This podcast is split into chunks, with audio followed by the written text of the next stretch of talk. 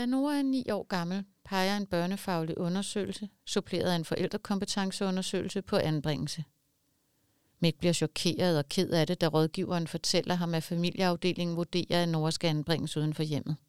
I starten er det svært for ham, men han indvilger i familieafdelingens vurdering, og han beslutter sig for at gøre, hvad han kan for at støtte Nora.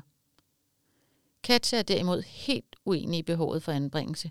Hun mener, at Nora vil få det meget bedre, hvis bare kommunen ikke forstyrrede familien hele tiden. Så sagen ender i børne- og ungeudvalget, som følger familieafdelingens indstilling om anbringelse. Begge forældre bliver tilknyttet en familiebehandler efter Noras anbringelse, som skal støtte forældrene i at give Nora ro til at være i sin nye plejefamilie, så han ikke også skal bekymre sig om forældrenes indbyrdes konflikter og deres egne vanskeligheder.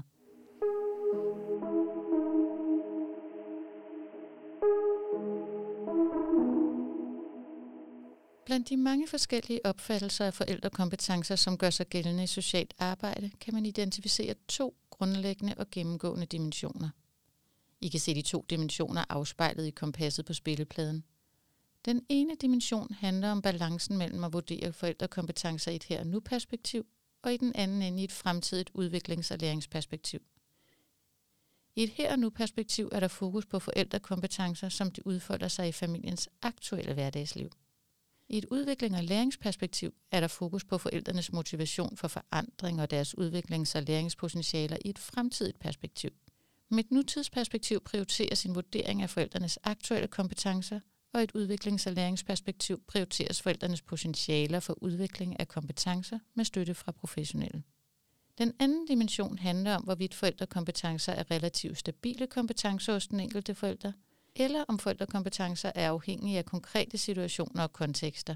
Som det ene yderpunkt på dimensionen er forældrekompetencer noget, som forældre har i større eller mindre grad, og som knytter sig til det enkelte individ på tværs af livssammenhængen. En sådan opfattelse kan komme til udtryk i udsagn som for eksempel Mika er konfliktsøgende og har svært ved at forstå Noras behov. Som det andet yderpunkt i denne dimension forstås forældrekompetencer som socialt indlejret og afhængige af relationer mellem det konkrete barn, familie og netværk, rådgiveren og andre professionelle. Altså som kompetencer, der er situerede, interaktionistiske og socialt konstruerede. En sådan opfattelse kan komme til udtryk i udsagn som Mika er blevet en mere omsorgsfuld forælder, efter han holdt op med at drikke, og Nora er blevet større.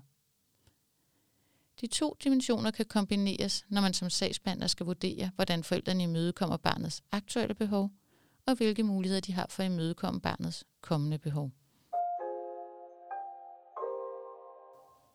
Forældrene beskrives ud fra forskellige perspektiver og forskellige fagpersoner. Psykologen beskriver i forældrekompetenceundersøgelsen. Katja reagerer med afvisning, idealisering og benægtelse, når det drejer sig om forhold, der er vanskelige at forstå. Katja fremstår med et personlighedsmæssigt psykisk skrøbeligt grundlag, præget af et utrygt, undgående tilknytningsmønster. Hendes tilgang til omverdenen er således præget af mere vaksomhed end tillid. Det er vanskeligt for Katja at skifte synsvinkel og se sig selv ud fra børnenes perspektiv. Katja har nedsat evne til mentalisering og nedsat evne til at mærke og regulere sig selv. Mik har vanskeligheder med at fornemme, hvad der foregår inde i Nora, og tydeligt at adskille sin opfattelse af Noras følelser fra sine egne følelser. Han kan ikke leve sig ind i, hvordan det må være for Nora at være vidne til og involveret i forældrenes voldsomme konflikter. Mick har en tendens til at fremstå bagatelliserende og benægtende.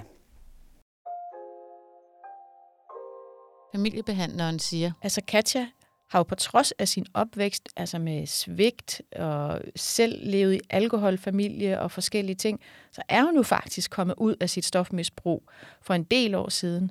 Hun er jo lykkedes med at få en uddannelse, og hun har jo nu en helt almindelig hverdag. Altså hun arbejder jo fast på, øh, på plejehjemmet og, og passer det til punkt og prikke.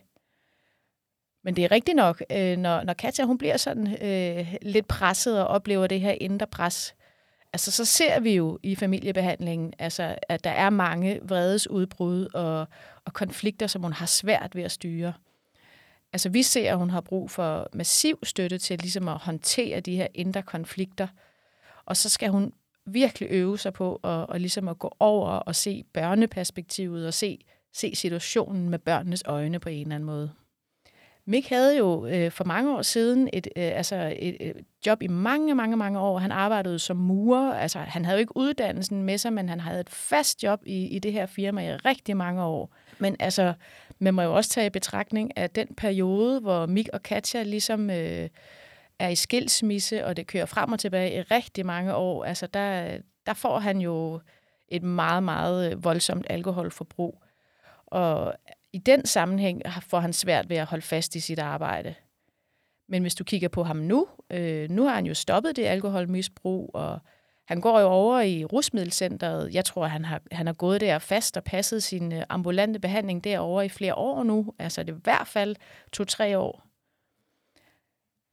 Mik han er jo sådan, når man sådan kigger på ham øh, i, i hverdagen, og når vi ser ham øh, sammen, med, sammen med sin søn, så kan man godt se, at at øh, han nogle gange bliver sådan lidt øh, affektladet og agerer sådan meget hurtigt og uhensigtsmæssigt. Øh, og han kan jo også, selvom han er sammen med sin søn, øh, samtidig skrive øh, meget uhensigtsmæssige sms'er til Katja med ret voldsom sprogbrug, som, øh, som øh, Noah på en eller anden måde også bliver vidne til. Michael bliver hurtigt sådan lidt stresset over kompleksitet, og hvis der er for mange ting på for mange kanaler i gang på en eller anden måde, øh, så, så bliver han hurtigt sådan lidt irriteret, og, og han, øh, han reagerer på den måde med sådan at, at, at gå lidt i, i kamp og insistere. Noget af det, som vi virkelig arbejder med at hjælpe Mick med, det er, at han skal, han skal på en eller anden måde få tøjlet det her, så han kan kommunikere mere neutralt med Katja.